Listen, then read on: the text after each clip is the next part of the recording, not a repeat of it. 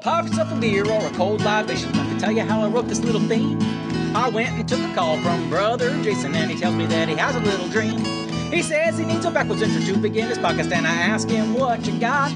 He said I'll start off with some talking and some movie clips, of popcorn fighting, fantasy explorations, and some groundness exploitation. Kickstarts that I'm watching, and some blind unboxings, full month horror movie marathon. Sometimes I'll let the dogs come on, contest, and of course you know it's all about games. That's a slow down. Let's just start with the name. It's the Nerds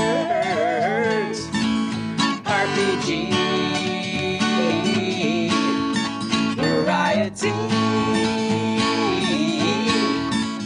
Podcast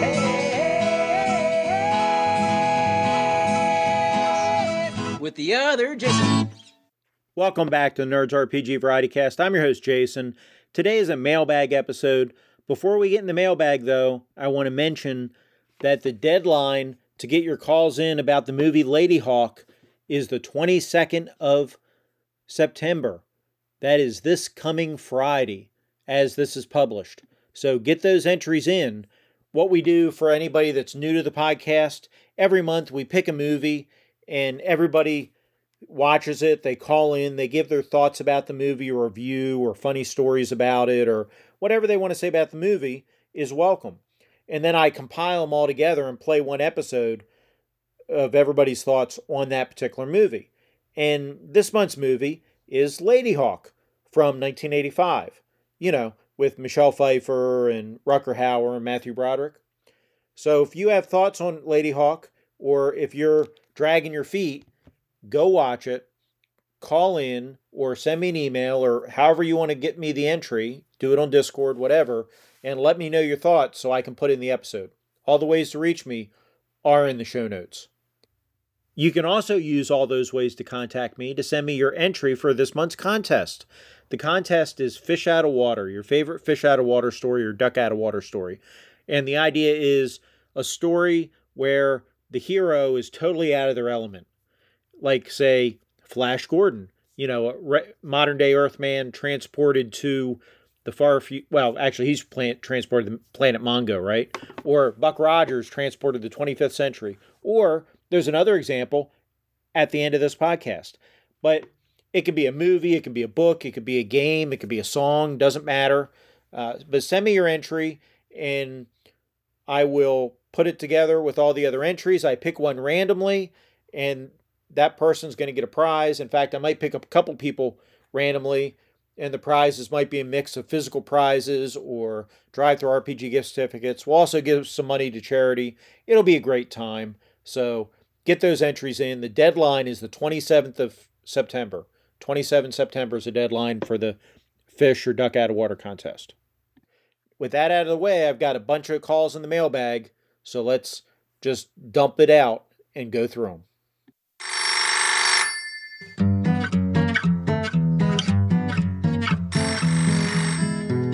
Who's on the phone? Who's on the phone? Who's on the phone? Phone?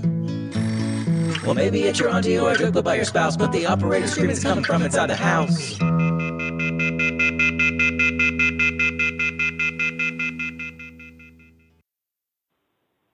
Hey Jason, it's Barry here. Did nothing other than testing that I found out my phone can do international calls for fairly cheap if I buy the right package. And I'm just thinking I can use this in the future to ring in and at you whilst I'm driving if I don't like what I hear on your podcast. If flag off groups again, I'll be phoning right away to tell you. Uh, no, I'm basically just saying I'm really looking forward, hopefully, to our Stay Frosty game coming up soon. So me, you, and Arlen hopefully see if we can rub any more interest. But yeah, just to try this out, really see how this works and see if it's an option for me to ring in maybe a bit faster and more often in the future. Anyway, take care, Jason, and I'll speak to you soon. Hey, Barry, thank you so much for the call. Barry, of course, is GM Shadow over at Shadow the GM podcast, and I really appreciate it. We're looking forward to a game of Stay Frosty coming up next month. I've been running Stay Frosty. We had another session with the other group I'm running it for, and we had plenty of blood and gore and violence. It was a lot of fun. Stay Frosty is basically a black hack based game, although it's changed a fair bit to let you play things like Aliens and the movie Starship Troopers, things like that. I'm using a supplement for it called Slipgate Choke Point that basically emulates first person shooters like Doom, the, the old com- video computer game Doom. And it's been a lot of fun. Highly, highly recommend it. Great, great product. The other thing Barry mentions in there is he had got himself some pretty inexpensive international calling card minutes, I guess. And that's what he was using to call my Google Voice number. All the ways to contact me are in the show notes. There is a Google no- Voice number there. If you're outside the US, you will get charged, you know, long distance. And for people outside the US, I also have SpeakPipe, which is free. You can send a message through Spotify for podcasters. You can send an email to nerdsrpgvarietycast at gmail.com. If you attach a audio file to it, I'll play it on the air, make you famous, like I did with Barry there. Um, all the ways to reach me are in the show notes. You can also reach out to me. I'm on a bunch of Discords. You do not have to spend money to send me a message. I appreciate it, and Barry's in a situation where that's the best option for him. But folks, I, I give you plenty of ways, so please don't feel you have to make international calls or anything crazy like that. There are plenty of other ways to reach out and interact with the show. Okay, let's move on to our next caller. Hey, Jason, don't forget to keep calling in. Even though you said not to pause the po- podcast to listen to it, I stopped and listened to some Jimmy Buffett upon your uh, your idea. I was driving when I was listening, so I quickly asked the uh, you know the the AI overlord to play, I guess my favorite Jimmy Buffett song, uh, "A Pirate Looks 40." But then after that, I thought, well, you know, he went to Paris is also an amazing Jimmy Buffett song, and ended up listening to pretty much, I think most of what I could remember was on the album that I had so many years ago, uh, songs you know by heart. So, anyways, uh, thanks for kind of bringing up that memory for me. I had read already that he had passed, but hadn't taken time to really think about it. That uh, Clyde Codwell, Cadwell, Cadwell uh, edition of that game sounds really cool. I don't know if the game sounds cool, but the art looks really awesome. So I'll probably look at it. I'm not sure I'm so into uh, really crunchy systems these days, says the guy using chainmail. But, you know, it's probably worth looking at. It seems pretty cool. Uh, you know, I love all the different stuff. I like that people are messing with system.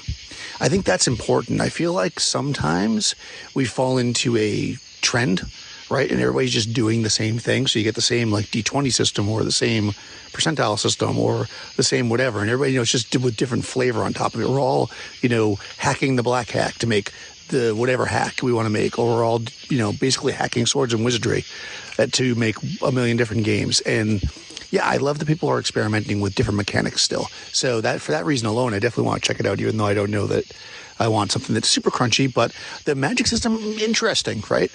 Uh, you know, as we've talked about before, I'm not a huge fan of most roll to cast systems, so I'd be curious how this one plays out at the table. So thanks for kind of pointing that out. I will definitely take a peek at it, look at the quick starts, and definitely look at the art because it's really great. The other game, the Machine Guns and Magic, that sounds super fun. I don't know if you know this or if we talked about it before, but a couple years back, I did this whole thing where I used Operation White Box and I ran some D and D adventures. You know, effectively having World War II soldiers going into fantasy realms. Like I ran Ravenloft, and uh, a grenade killed Strahd, which was pretty awesome. I ran. Um, Ooh, what's the one where they're in the, the, under the pyramids? Anyways, I ran a bunch of different things where uh, you know stuff that I thought would work. Right, Ravenloft works. Right, you're in uh, you know uh, Eastern Europe, right? Sent to, to, check something out. You get sucked into it. The you're in the you know uh, North African campaign, so you can do some of the desert stuff. So yeah, I think you can definitely um, Pharaoh, I think is what it's called. So I think you can definitely do that crossover stuff. I think it's really fun. Because the way I did it there is they were shocked and didn't know what it was. Like I played up that part of it but being called in is really interesting. And the idea of like running out of ammo and having to change and adapt to the world, that sounds super cool. And something I would definitely be into playing. I may have actually podcasted this about this before, but and I know you said not to do this, so I'm not saying you said to do that. But as much as like in a movie or in a novel, the idea of like the the characters not knowing. So in the case of a game, the players not knowing can be really cool. Yeah, it really depends on your group because I actually had somebody do that to me. We were supposed to play. I hadn't actually. It's funny. It was also Operation White Box. I hadn't actually played. I'd only really run it. And somebody was like, "Oh, I'll run it. It'll be really fun. I'll run some, you know, Operation White Box." And they put out the whole idea for the adventure. And we got like ten minutes into it, and basically it was Predator They added sci-fi to it. There was a predator chasing us. We had to fight. So even though I, and again, this is on me, I guess. Even though it was probably a pretty fun adventure, and the people who said they really liked it, I was kind of like just mad the whole time that we weren't doing the thing that I was told we were going to do. So, you know, looking back on it, I, I probably should have just been like, fine, I'll just enjoy it. But man, in that moment, I was like, really, like, I don't want to play sci-fi. I want to play this. So yeah, I could totally see making sure that you have the right group and the group themselves know but maybe they can play their characters. Obviously, the characters don't know, which I think is very cool. As far as the contest is concerned, I am going to stop this message and record another one so I can give you a clean recording for that. Hey, Daniel, thank you so much for that call. There's a lot packed into that call. I will try to respond to everything. I might have missed a couple points here, but it's hard to believe Jimmy Buffett's gone, isn't it? Um, yeah, somebody you know, he's just been there my whole life. As far as Mystic Days, the Caldwell edition, did I already play that message? I don't know, but I've got other messages answering thoughts by you about that Kickstarter. So I'm going to play those after I finish talking here. Um, as far as Machine Guns and Magic, yeah, I think, and the switcheroo kind of part of it, I think you have to tell your players up front there are other games that do that too, but I, I think it can ruin it for players if they don't know. Some players are cool with it, like I'd be cool with it, but not everybody is. Another game that kind of does this is Year of the Phoenix, where you know the Cold War, it, the the wall didn't fall, and the Cold War kept going, and you're part of the United States Space Space Force, and and you're up in in orbit, and something happens, you get frozen, and you come back to the planet years, decades later, and it's basically Planet of the Apes, right? But this time, instead of apes in charge, it's communists in charge, you know, which is worse. And so you have to help build up resistance to fight the communists that are in charge. And, and that's what Year of the Phoenix is all about. It, it has the unfortunate legacy of one of the missions is to take down one of the two towers of the World Trade Center. So that doesn't date very well. I mean, this is well before 9 11. But yeah, so but that game, the whole player's manual that game is being a, member of the Space Force and making up your character to be part of the Space Force, and and your character sheet and your skills and everything are is part of the Space Force. But the whole game, like you never play as a space. You could play like the first adventure as part of the Space Force before you get frozen, but the whole game is after you're unfrozen and on the planet in the future. So yeah, it's same kind of bait and switch thing. I think you have to tell your players because if they think they're playing the Cold War in space and they end up playing Planet of the Apes instead, they they might not be thrilled with that, you know? Let me play these other calls. They're responding to the idea of the way Mystic Days does dangerous magic. Hey, Jason, I have to chime in on your call or Daniel's call, kind of your call about channeling or about DCC comparison to rolling to cast. So, and then you describe Mystic Days, and you said they got a channel to cast. Well, Warhammer Fantasy's been doing that since uh, first edition. You got a channel to cast, you get as much successes in your channeling, and then you have the energy to cast a spell. They do that on the tabletop as well uh, for Warhammer Fantasy Battle, and I, I don't think you have to channel though in, in 40k. But in any case, the, in the Warhammer verse, whether it's 40k or Old World, uh, there are consequences if you fail your roll, especially if you miscast. You, you roll on a sep- on another table, and then um, something bad can happen. Although it's usually kind of innocuous, but if you roll high enough, I guess you can summon a demon, and that's happened before in the game. So I think uh, there, it's not as I would say, it's not as cool as what happened in DCC. Maybe I don't know, um, but you can, you can in a way. Uh, spell burn where you can hurt yourself, and in 40k, I know you can do that with psychic powers. You can, in a way, spell burn, damage yourself, and uh, get more successes. So, uh, so there are ways similar to that, but I, I, I do kind of think, trying to think. Um, I don't think I still think DCC does it better, but it's not the only one. And I'm kind of unfortunate that Mystic Days has sort of taken taking the rule right out of Warhammer. Oh well. Of course, that was Karl Rodriguez, the GMologist Presents. The next call is from Jason Hobbs of Random Screed and Hobbs and Friends. Hey, Jason, it's Hobbs. Hey, I'm mostly calling in a response to Daniel's call when you were when he was talking about DCC and the Magic situation. And I would say, haha, no surprise, low fantasy gaming, and even better, Tales of Argosa because low fantasy gaming and second edition are definitely trying to make magic dark and dangerous. So in the first edition in low fantasy gaming deluxe, you know, you every time you cast a spell, you automatically cast it, but you also roll this dark and dangerous magic roll that goes up one each time. And then in the in the lore or the setting you can also have an area that is more you know wild magic and so maybe that in half a mile take exit 87 for us 30 maybe it affects that role even more. Now in uh, tales of argosa it's a little different because the die that you roll actually changes making it more likely to have the dark and dangerous magic roll go off. Like when you're first level, you're rolling a D8, and then maybe take exit 87 up to a D10 or a D12. And it's not only when you cast, it's also whenever you use a magical item. So anytime you're doing anything with magic. In a quarter mile, turn left onto US 30 East. And possibly piercing the veil, there could be repercussions, which, as you well know, could involve madness. Thank you for those calls, guys. Hobbs, that is really cool. The idea that not just casting magic could cause you problems, but also using magic items. Like you say, anytime you pierce the veil, I really like that. And I'll probably incorporate that in my future games. Uh, players beware. You know, in my theme song, it calls me the other Jason there at the end.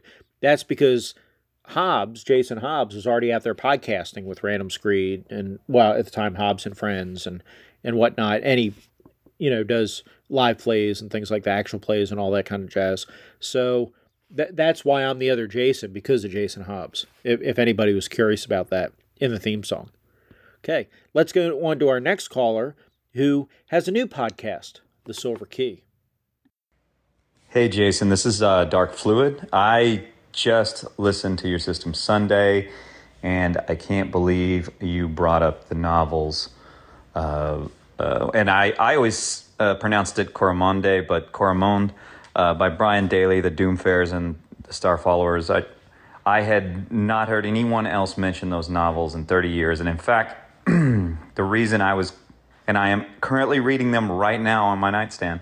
Um, I have physical copies I got in good shape from eBay, and the reason I bought them was because an old friend recommended I read them 30 years ago, and I never did. So I was going to get them for him as a gift.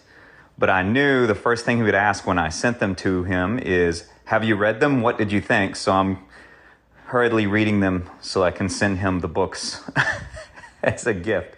But yeah, outstanding books. I just wanted to mention that. Uh, it just goes to show you no matter how obscure you think some of these titles are somebody else has uh, has seen them enjoying your show enjoying movie nights uh, enjoy playing barbarians of lemuria and uh, hopefully um, we get to play again together sometime and keep pumping out episodes because i enjoy listening to them thank you so much i really appreciate that very kind words yeah i really enjoyed those books you know?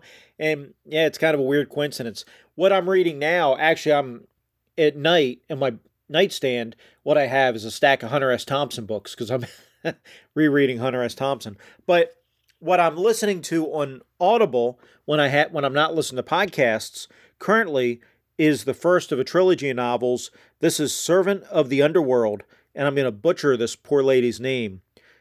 Alette D. Bedard. Uh, these are, how do you describe them? They're not totally historical. They're set in Mesoamerica, and magic is real in Mesoamerica in these novels. So it's a fantastical historical version of Mesoamerica, but it's also like a detective story, like the head priest of the dead for for this one, you know, empire is tasked with doing this investigation. It's really interesting. Um, yeah, really neat stuff. The Servant of the Underworld, Pr- pretty cool. Um, as is Hunter S. Thompson, but that may be an acquired taste for uh, today's readers. Although I do highly recommend you try it. In fact, if you want to get a, a little taste of Hunter S. Thompson, some crazy person at Cycle World in the 90s gave him a Ducati to, to do a test review of. And I'll put a link in the show notes to that article because it's great. Um, yeah, it's wonderful. Anyway, let, us let's, let's get back. Uh, Ducati, by the way, is a, a sport bike, uh, you, you, know, motorcycle. Uh, anyway, let, let's get on to our next caller and, and get the show back on track. Hey, Jason. Daniel fans keep calling in. I'm probably going to sound terrible because I'm in the car. But uh, I just listened to MW's review. Just to clarify, he's listening to MW's review of Hawk the Slayer. Which I thought was really, really nice and fun. Although it's funny because it made me think, because he was talking about how, oh, his players think that combat should go really easy like that. I mean, I suppose it depends on who you're fighting, right? These characters are all, in theory, like high level characters, like four, fifth, sixth, seventh level, maybe. You know, they're they're high level characters and they're fighting, you know, bandits, whatever, right? Like one one die creatures. So, uh, assuming they're mostly fighters and you're playing AD and D, they should be getting one attack per level. So, stepping into a group with you know four or five hero characters, all throwing four or five attacks in the first round I think you could go like that. Huh. It's interesting though to think about that, right? And that's using AD&D rules by the book, raw, right? If you're using chainmail, obviously same thing. Anyways, pretty cool. It just made me think of that. And like, I'm curious what level the characters were on and what they're facing all the time. You know, obviously though, by AD&D rules, they won't get any experience points for fighting those bandits. But that wasn't really the point of it, right? The point was just to get the gold. Anyways, I thought it was a pretty cool comment, really interesting. I like when people associate the, uh, you know, the movies to the to the game because I think that's fun since so many of us calling in are obviously game. Daniel, thank you for that call as well. And in fact, I don't know if I said it earlier in the episode, but Daniel has the Bandits Keep Media Empire. Just look for Bandits Keep and he'll pop up. Go check all of his stuff out. It's really great. And I agree with Daniel here. It's really I don't always tie movies into games, but a lot of times we'll talk about it a little bit. We did a little bit with the Revenge of the Ninja episode, and in fact, I have a couple calls that are going to be coming up at the end of the episode about that Revenge of the Ninja episode, where those callers are going to talk about those mechanics that we talked about. So, yeah, it's definitely a good way to tie it in with the hobby. But before we do that, we've got a call from John Alan Large, the Red Dice Diaries. Hey there, Jason. It's John here. Just been listening to your episode 547, where you were talking about machine guns and magic. Very much enjoyed the episode. I've got to admit, I'm a big fan of the mix of fantasy, modern, and future stuff.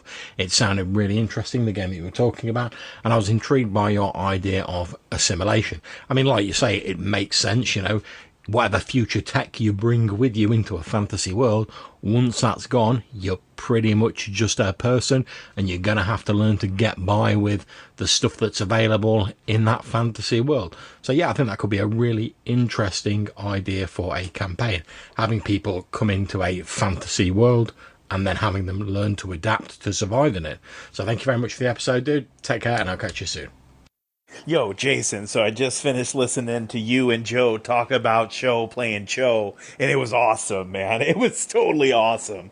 That movie, Revenge of the Ninja, is so friggin' cool. In the scene that you guys talked about towards the end, where uh, the silver ninja makes the dude fall face first in a pile of caltrops. That scene is forever etched into my mind. The first time I saw that movie, I was like, oh my god, that's the greatest thing I've ever seen in my life. It was so cool. Um, yeah, dude. And so that's why there's a game. I know you're not a big video game guy, but in 1998, a game for PlayStation, maybe it was PlayStation 2, I don't think so, was released called Tenchu stealth assassin. And if you want to play a badass ninja game, this game does it all. It's so friggin' cool. They have the they have the trick that Joe was talking about from the comic book that the Silver Ninja does on the rooftops, where you have like the life size dummy. You can do that in this game. There's Shuriken. You can sneak up on people. It's amazing. When that game came out in 98, that blew my friggin' mind. It was my favorite thing. I played the crap out of it. Tenchu Stealth Assassin. It kicks ass, dude. Anyway, awesome, awesome episode. You and Joe did great. I'm going to get out of here. I'll talk to you later. Peace out. Did you ever have somebody say they were going to leave, but they, they just never seemed to be able to actually get out the door? Man, I am I'm glad you brought up assault rifles in Night of the Ninja.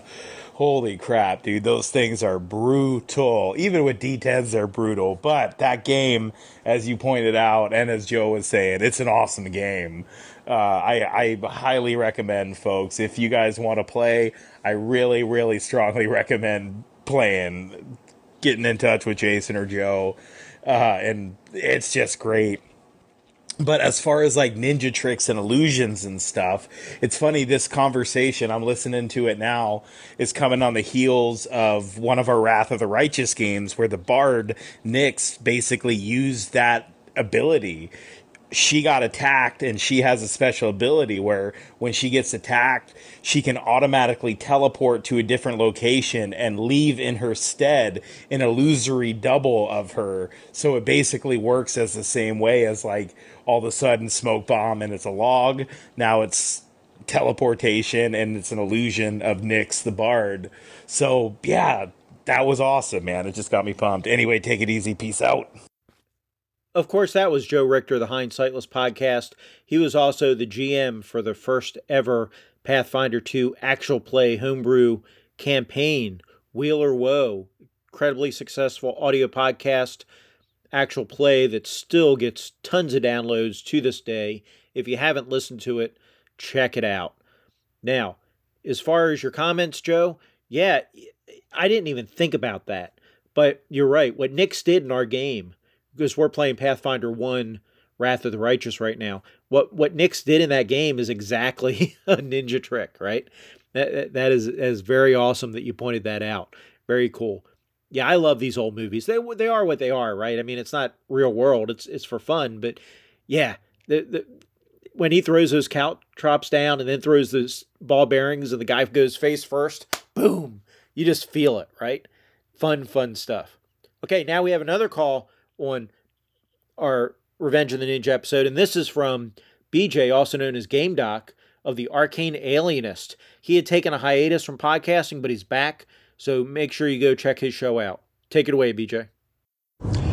Hey Jason, just listened to you and Joe Salvador on the Revenge of the Ninja episode. Great episode. That, that was really uh, really good to hear you guys analyze the film, and now, now I got to go watch that.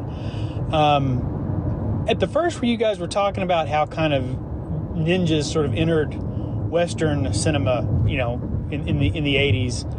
Uh, with, with, kind of the tropes we now kind of associate with ninjas.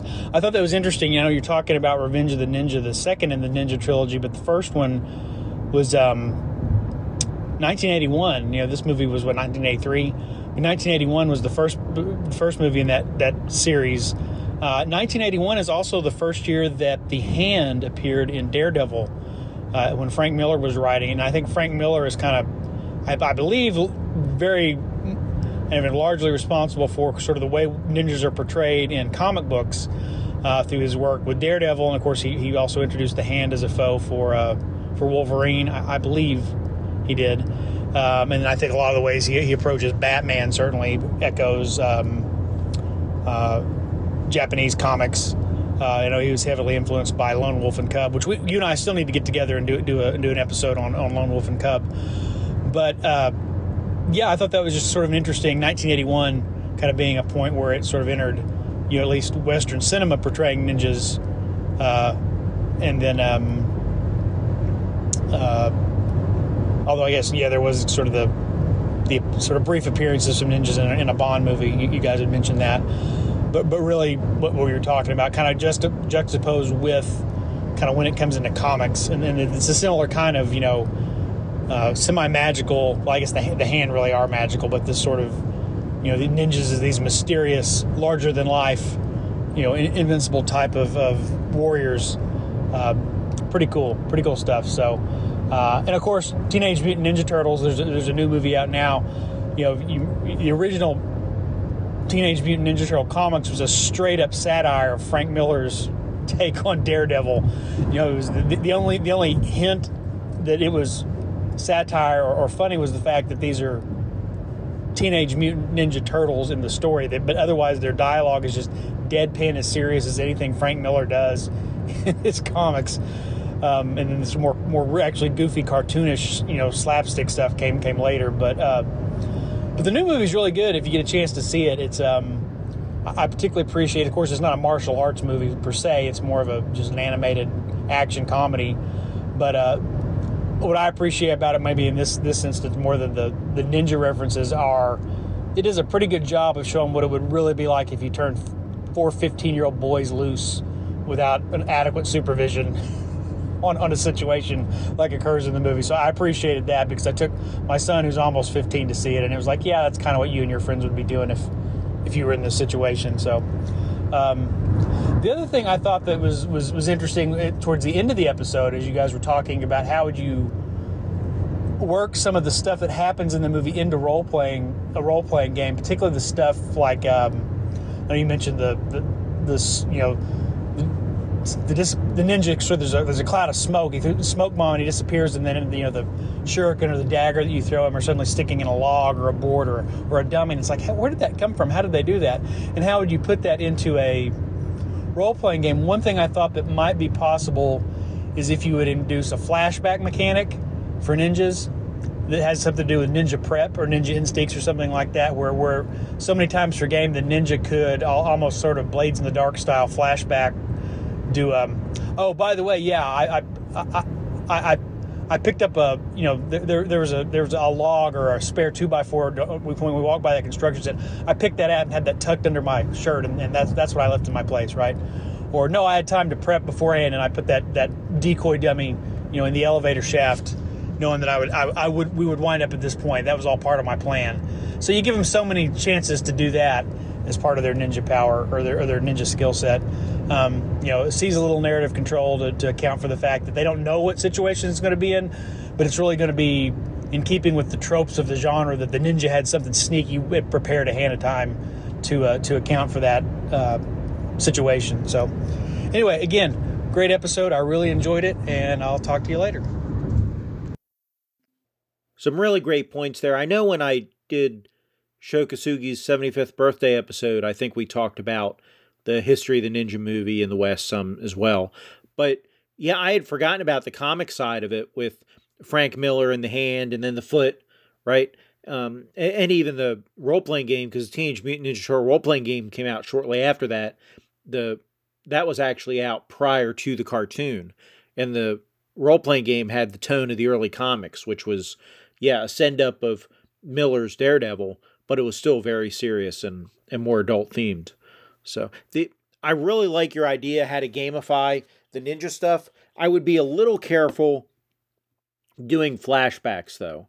Personally, I mean that might work great for other people's tables, but some of these things, like how do you explain some of the gimmicks they use in that movie, right? I, I don't think you can, and I think it's almost better if you don't. You, you know, I think it's better to say, oh yeah, I've got a dummy preposition that pops out. To do that, that's fine. But I don't know that I don't know how much it would add to the game to spend have a five minute flashback of carting the dummy up the building and putting it in place and, and all that. You know what I mean? I think it would break the drama of the scene. It would break the the flow of the game to do that flashback like that. I've played games that have flashback mechanics like Wise Guys for Savage Worlds by Eric Lamoureux, and they can definitely work. But I think I don't like the idea of a flashback in the middle of an action scene, and I see the ninja using these tricks during an action scene. Now, if it's outside an action scene, maybe I, I don't know. I'm open to what do people think. Uh, so I'm looking forward to hearing people's thoughts on that because I can be totally off base here, but yeah, I, I kind of think you'd have to be careful with the flashback scenes when you do them because you could interrupt the flow of combat and and also with ninja magic, some of it's so ridiculous, and some of these ninja tricks are so ridiculous. It's almost better not to explain it. I think. but great call. And yeah, great, great comments on the comic side of it that I totally left out with, and I have no excuse. So, okay, now we're going to hear a voice we haven't heard for a while. Our good buddy Nate Gilbreth, and he's going to talk about the fish out of water contest and give us the final word. Hey there, brother Jason. Um, I, I was listening to the episode about the the um, machine guns and magic, and it occurs to me that there's a retro clone of that out there called OD Green that was um, run on the uh, Occult Orifice Outrage um, podcast a while back as a solo play. So it, it's good to see the original getting some some some love. Uh, I will say that I've I've um, I'm gonna win your contest right now. We don't you don't really have to continue the fish out of water story contest because I'm gonna win it. The, there's only one answer to this question, and it's Big Trouble in Little China. Jack Burton is is the ultimate fish out of water through the whole movie. I never realized this when I was, you know, I was a young adult, a young kid, you know. I was watching this movie and I loved the, you know, we got ninjas and samurais and the, the three winds and all these things. I never realized, you know, what was really going on, that this movie was sort of a send up um, of this sort of the the uh, sort of white hero, you know, sort of movie in that the the the American, the the Westerner, and through the whole film is just a fish out of water the whole time. He's shooting his little machine gun in the air, and rocks fall on his head. And every, you know, there's there's there's there's these great scenes where you know everyone takes care of all the bad guys, and he's you know he hardly gets in a a, a punch. You know, um, he does have his little moment at the end, but it, it's funny because he he acts like the toughest guy in the movie for the entire movie he's convinced he's not a fish out of water, but he absolutely is, you know. Um, so yeah, that's all I wanted to say. I, you can end the contest now because this is the ultimate answer. Um, son of a bitch must pay, etc., etc. Goodbye. And remember, folks, if you sent a call in to Jason and you haven't heard it on this episode, have no fear. It will appear. Colin, thank you for reminding everybody of that. That's Colin Green of the Spikepit Podcast. And I do have at least one message standing by in the mailbag, waiting for the next mailbag episode. Nate, that's an amazing entry. And if we were judging the entries by the quality of the entry, yeah, you, you would probably win without a doubt because Jack Burton is very much a fish out of water and he's not the hero. Wang is the hero of Big Trouble in Little China without a doubt. But sadly for Nate, but luckily for everybody else, I don't judge the contest by the quality of the entry. I randomly pick one of the entries as the winner or winners. So you still have time. You can still enter the contest. You have till the 27th of September to get those entries into me. All the ways to enter them are in the show notes. That's all I have for you today, folks. I will be back on Tuesday, the 19th of September, with a special Talk Like a Pirate Day review of Roger Corman's The Wild Angels with my buddy Minion, also known as Rob, from Confessions of Wee Timmer Spooshy. Until then, be excellent to each other.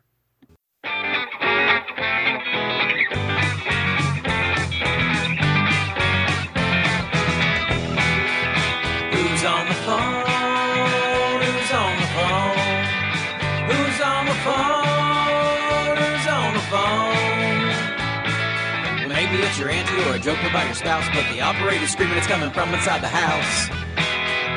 What's in the box? What's in the box? What's in the box? What's in the box? Well, the audience was pretty sure he took a pretty head, and the only question left is if I could shoot him dead. Bring on the gold, bring on the gold.